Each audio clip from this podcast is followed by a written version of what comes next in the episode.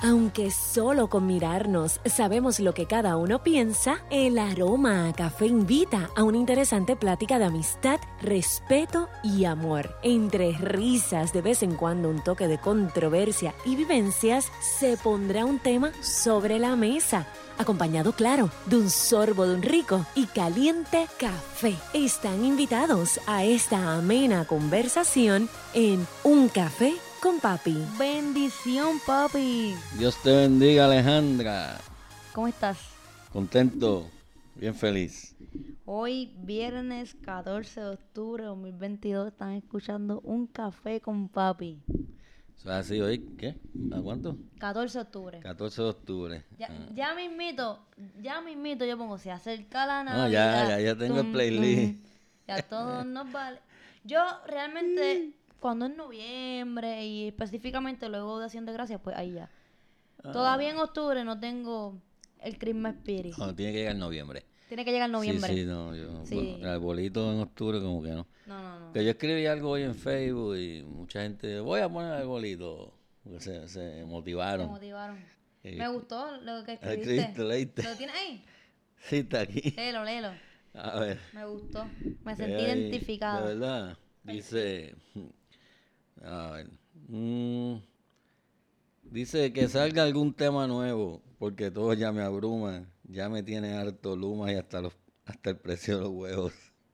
Si me cucan, yo me atrevo a poner arbolito y comerme un pedacito de lechón del de Guabate. Que termine ya el debate en mi lindo Puerto Rico. Ya no quiero ver más live. De nada. Ni las noticias que aterran, ni los temblores de tierra, ni si aún pandemia hay. Solo quiero un lelolay cantado en hermandad. Que en esta comunidad se alivien penas y males. Que no vengan huracanes y que llegue Navidad. Ay, que, Ay, que llegue la Navidad. así estamos, ¿verdad? Sí, estamos deseosos ya de, de comenzar las celebraciones. La, Por aquí Navi- la estamos. Navidad a la vuelta de la, de la esquina está. Eso es así. Como dice la canción. Oye, Alejandra, ¿por dónde nos escuchan? Bueno, nos escuchan a través de Spotify, Apple Podcasts, Google Podcasts, Anchor, entre otras plataformas de audio, de audio digital en las que consumen podcasts. Eh, nos buscan y un café con papi de segurito, ahí estamos. Y recuerden seguirnos en las redes sociales, Facebook, Twitter e Instagram. Nos consiguen como un café con papi. Alejandra, te pregunto, ¿tenemos tema? Tenemos tema. ¿Cuál es el tema, Alejandra? El tema para el episodio de hoy, el episodio 132, es 60 años después, crisis de los misiles parte 2. Wow, 60 años después. Eh, Fácil. y, y ese tema, oh, evidentemente es un tema histórico, pero ¿por, por qué el tema, Alejandra? ¿Por qué? Porque se cumplen 60 años de la crisis de los misiles. Wow. eh, que específicamente, eh, tú lo vas, no, eh, específicamente de cuando eh, se hizo evidente Sí, la evi- crisis de los misiles, porque Exacto, porque hoy estamos a, a- hoy estamos a 14, de octubre. Y aunque la crisis de los misiles duró como 13 días, Mm. pero tal día como hoy, exactamente tal día como hoy, es que, es que Estados Unidos puede constatar que la amenaza de los misiles es real porque el avión espía, el, el U-2, pues logró tomar fotos de los misiles en Cuba. Así que tal día como hoy, hace 60 años, John F. Kennedy tuvo conocimiento, gracias a su- al avión espía, de que los misiles rusos sí estaban allí en Cuba apuntando para allá. Ahora te pregunto yo, ¿por qué había misiles en Cuba? Wow, mira, e- eso, aunque la crisis de los misiles, ¿verdad? Este, se cumple 60 años y fue bajo la presidencia de John F. Kennedy, eh, realmente hay que ponerlo en el contexto de, de unos años anteriores cuando el presidente de Estados Unidos, Eisenhower, en el año 58-59, pues envía misiles nucleares a Italia y Turquía porque cuando eso, pues lo que era la Unión Soviética estaba expandiéndose. Y entonces para proteger a estos países, que eran países, que son países de la OTAN, pues Eisenhower envía misiles para, para Turquía e Italia, de manera que están más cerca de Rusia. Obviamente están al alcance de, Mos- de Moscú, eso, ese despliegue, Alejandra, de misiles nucleares que, estaban allí en, Turquía, cada proyectil de eso equivalía a 100 veces el poder destructivo que, tenía la bomba atómica que lanzó Estados Unidos sobre Hiroshima. 100 veces eso. Este, así que imagínate tú eh, lo que podía hacer con ciudades como Moscú, por ejemplo, o Petersburgo, por ejemplo, pues podía destruirlo. Entonces, eso estaba allí, estaba allí. Pues, eh, luego viene los años 60, donde eh, John F. Kennedy es el presidente de Estados Unidos, y entonces se da eh, una situación con Cuba. Como tú sabes, la, la relación entre Cuba y Estados Unidos estaba tensa. Entonces Fidel, estratégicamente, ¿verdad? habla con el presidente de, Rusia, en ese entonces Nikita Khrushchev, y le propone, mm. le propone, si mira, tú tienes, Estados Unidos te tiene unas armas nucleares allí, en, Turquía, este, si tú puedes poner armas nucleares aquí, en, en, Cuba, cerca de Estados Unidos, y de una vez eso me protege a mí de que Estados Unidos no me invada. Eso te iba a decir, cuando, cuando comentas que las relaciones entre Estados Unidos y Cuba estaban tensas, con tensa nos referimos a que había rumores de invasión eh, por parte de Estados Unidos hacia Cuba. Exacto. De hecho, hubo este intento. El tema de, de Bahía de Cochino y todo eso.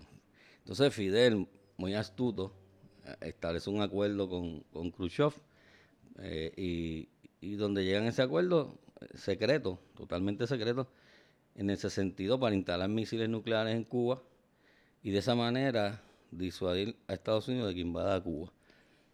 Tan secreto que el acuerdo se cerró en el 62 y, y se vino a hacer público en el... Bueno, ah, exacto, el que se vino a hacer público después ah, fue el acuerdo de Kennedy. Ah, con, me estoy adelantando un poquito. Exacto, porque el acuerdo para resolver el issue fue eh, en el 87.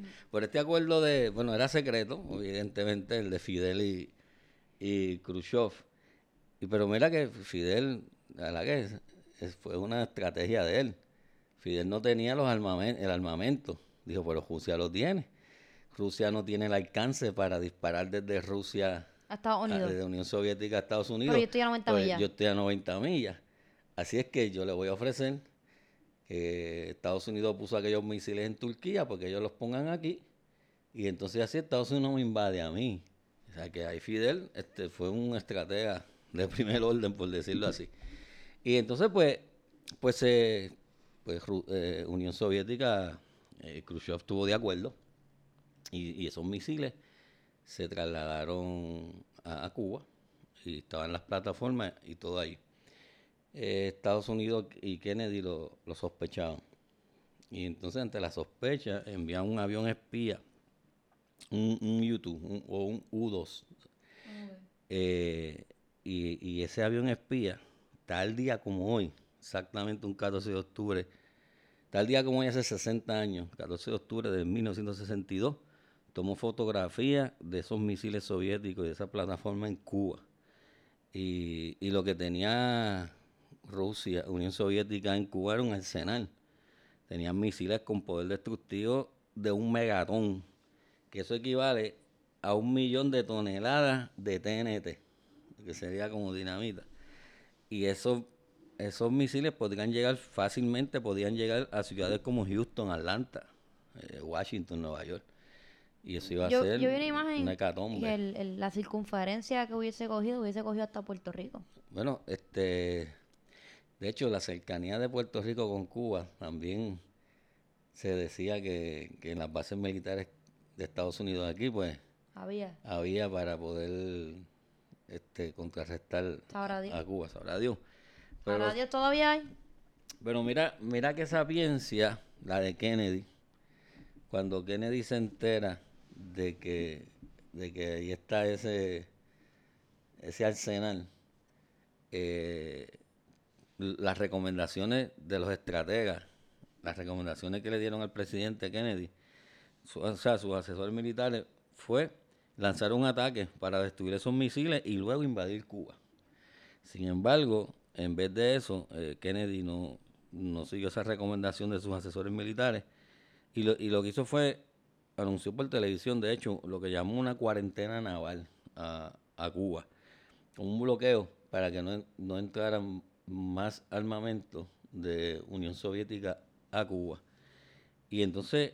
Pero, ya, pero todo lo que estaban ya Sí, estaban. ya estaban. Pero acuérdate que eso hay que armarlo. Una cosa es el misil y una cosa es la, la cabeza nuclear como tal. Y había cosas que no habían llegado, ya estaban las plataformas, estaban, pero sí, ya, ya, habían arma- ya había armamento en Cuba. Entonces, eh, pues, y, y él llamó a, le dijo a la Unión Soviética que retiraran esos, esos misiles. Es decir, la diplomacia. eh, de hecho, fueron 13 días en, en, eh, en negociación entre, entre Kennedy y, y Khrushchev. Esas negociaciones se dieron por medio de cartas, de, de misivas. Nadie sabía el contenido de esas cartas. Fueron 13 días. Luego, mientras estaban negociando, el 27 de octubre, esto sí que pudo haber ocasionado una guerra nuclear y un Armagedón que en medio de la, de la negociación, Rusia, en Unión Soviética, derriba otro avión estadounidense, otro avión espía, otro U, U- eh, U-2 eh, o U-2. eh, y era como que, que de hecho murió el piloto. Eso hubiese sido un detonante para, para terminar la, nego- la negociación y empezar la guerra. ¿Quién, quién uno debería considerar que está mal en, en ese momento en, cuan- en cuanto a que están en negociación? ¿Haber derribado un avión espía o haber mandado un avión espía? Porque si estaban negociando. Sí, pero aún me imagino... Yo sé que emitirle un juicio, Sí. eh, eh, este... eh, Sí, porque uno podría pensar que, en medio de la negociación no ocurriera nada. Es decir, ni tú me espías. Ni yo te tumbo el avión si tú vienes.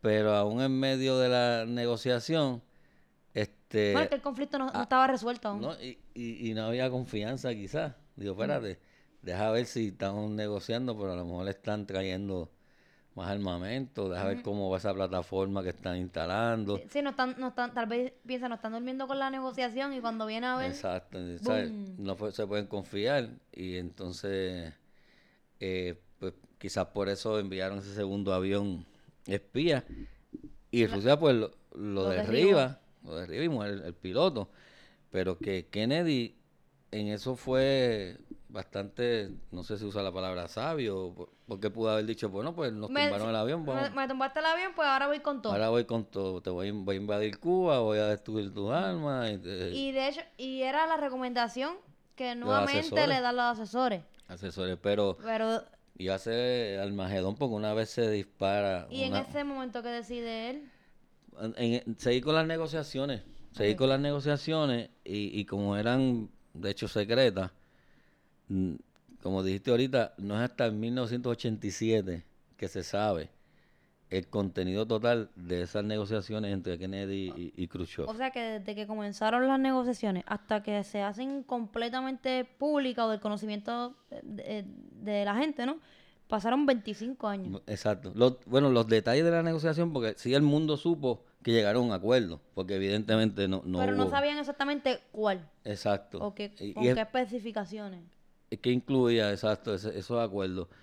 Eh, esas negociaciones se dieron por 13 días y, y entonces eh, el, el, con el 27 de, octubre fue que se derribó ese, ese avión espía. ¿Qué hizo Kennedy? Pues siguió el camino diplomático. Entonces le propuso a Khrushchev que retirara los misiles de Cuba eh, bajo la supervisión de la ONU, ¿verdad? que la ONU supervisara todo el proceso. Y a cambio le ofreció eh, eh, quitar los misiles que estaban en, en Turquía.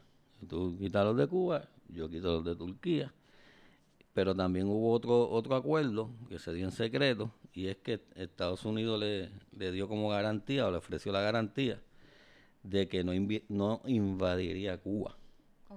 Así es que no se disparó un petardo y, le- y a Fidel Castro le funcionó el asunto porque no lo invadieron. Sí, sí.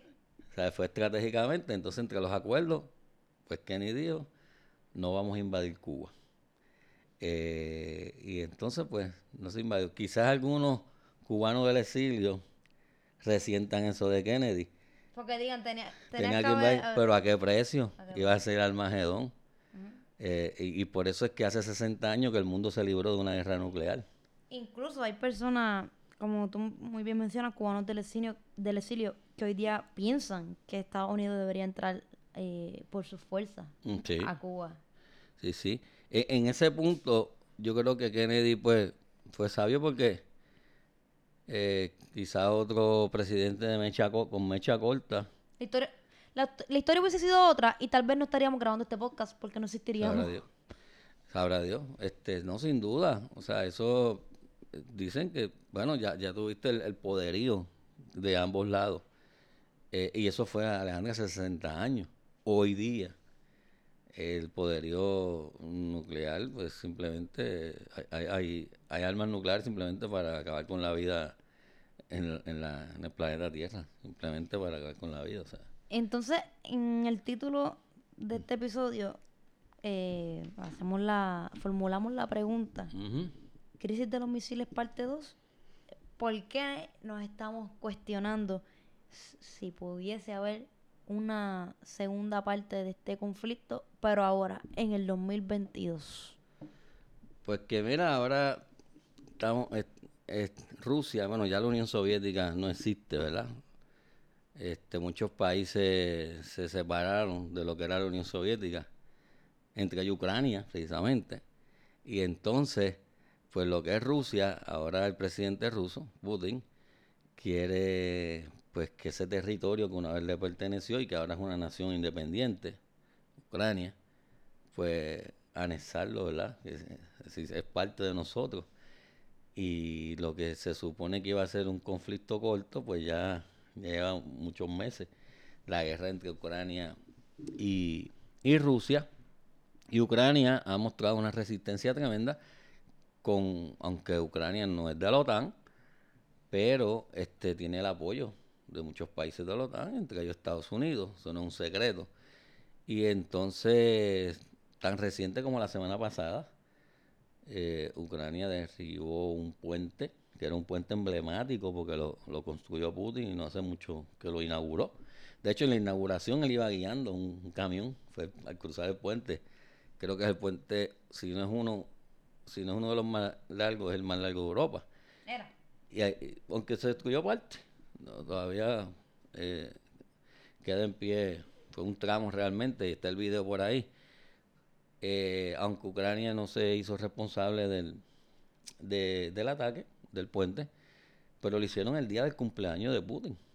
Y sabe que eso como que mandó un mensaje. Y Putin pues habló de, de armas nucleares, ¿sabe?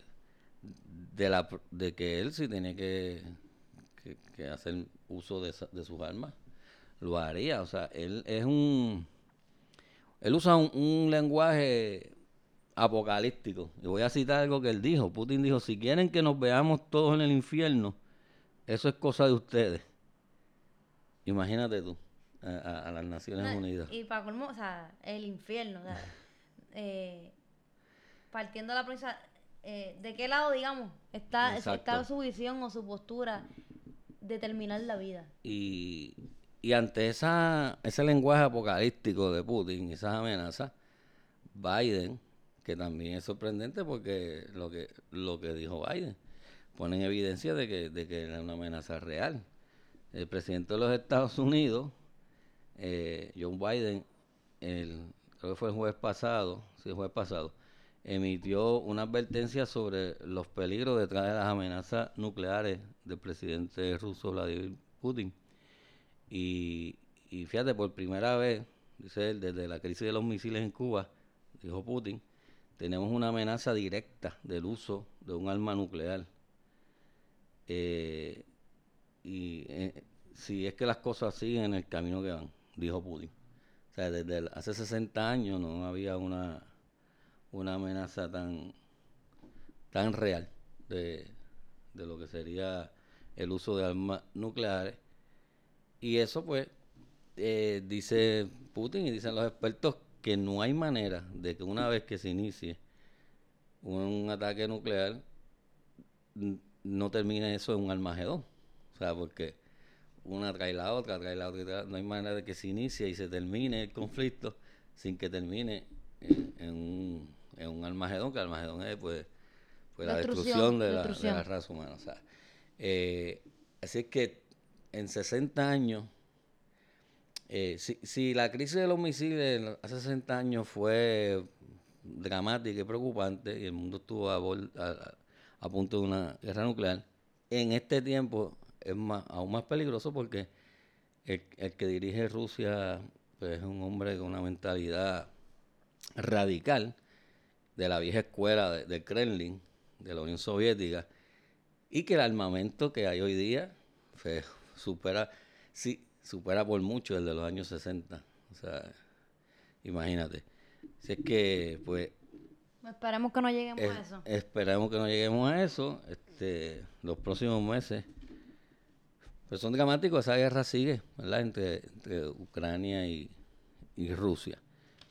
Así que estamos ahí. Eh, por eso es que, el tema... Eh, tiene, la pregunta de... La pregunta de que... si eh, ocurrirá o si pudiese ocurrir una crisis de los misiles yo, creo que yo creo que casi estamos viviendo una, una crisis de los misiles porque ante los armamentos los tiene y, y, ya amenazado. Y, el, vivir, y el vivir con la expectativa de y, que, y que lo y que está en el lenguaje de, de Putin. Está en el lenguaje tú sabes. Lo, lo, lo ha manifestado. Así que vamos a ver qué pasa con, con, con este sujeto. Bueno, hasta aquí el episodio 132 de Un Café con Papi. Esperamos que lo hayan disfrutado, que pues, hayan aprendido eh, algo nuevo y si así lo pueden compartir con sus amistades. Nos pueden escribir por las redes sociales, Facebook, Twitter e Instagram. Nos consiguen como Un Café con Papi. Hasta la próxima.